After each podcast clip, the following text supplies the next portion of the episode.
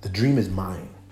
It's so important to understand and remember that the dream that you have, God gave you that dream. It's yours. It doesn't belong to anybody else.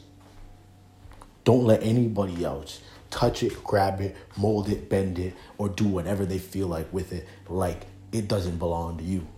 Now think of this in in the, the perspective of having your your cell phone. If I just come up to you and I grab your phone, what are you gonna do? You're gonna take it back. You're gonna tell me, give me my phone back. Why? Because you have the right to do that, because it's your phone. Well, guess what? When it comes to your dream, it's your dream. And this really just hit me today. Like the dream, my vision, the thing I'm working for, it's mine. It's not for you to understand. It's not for you to walk on, spit on. It belongs to me. It's my property. I'm going to protect it like it's my property. And you should do the same with your dream. So I encourage you on that.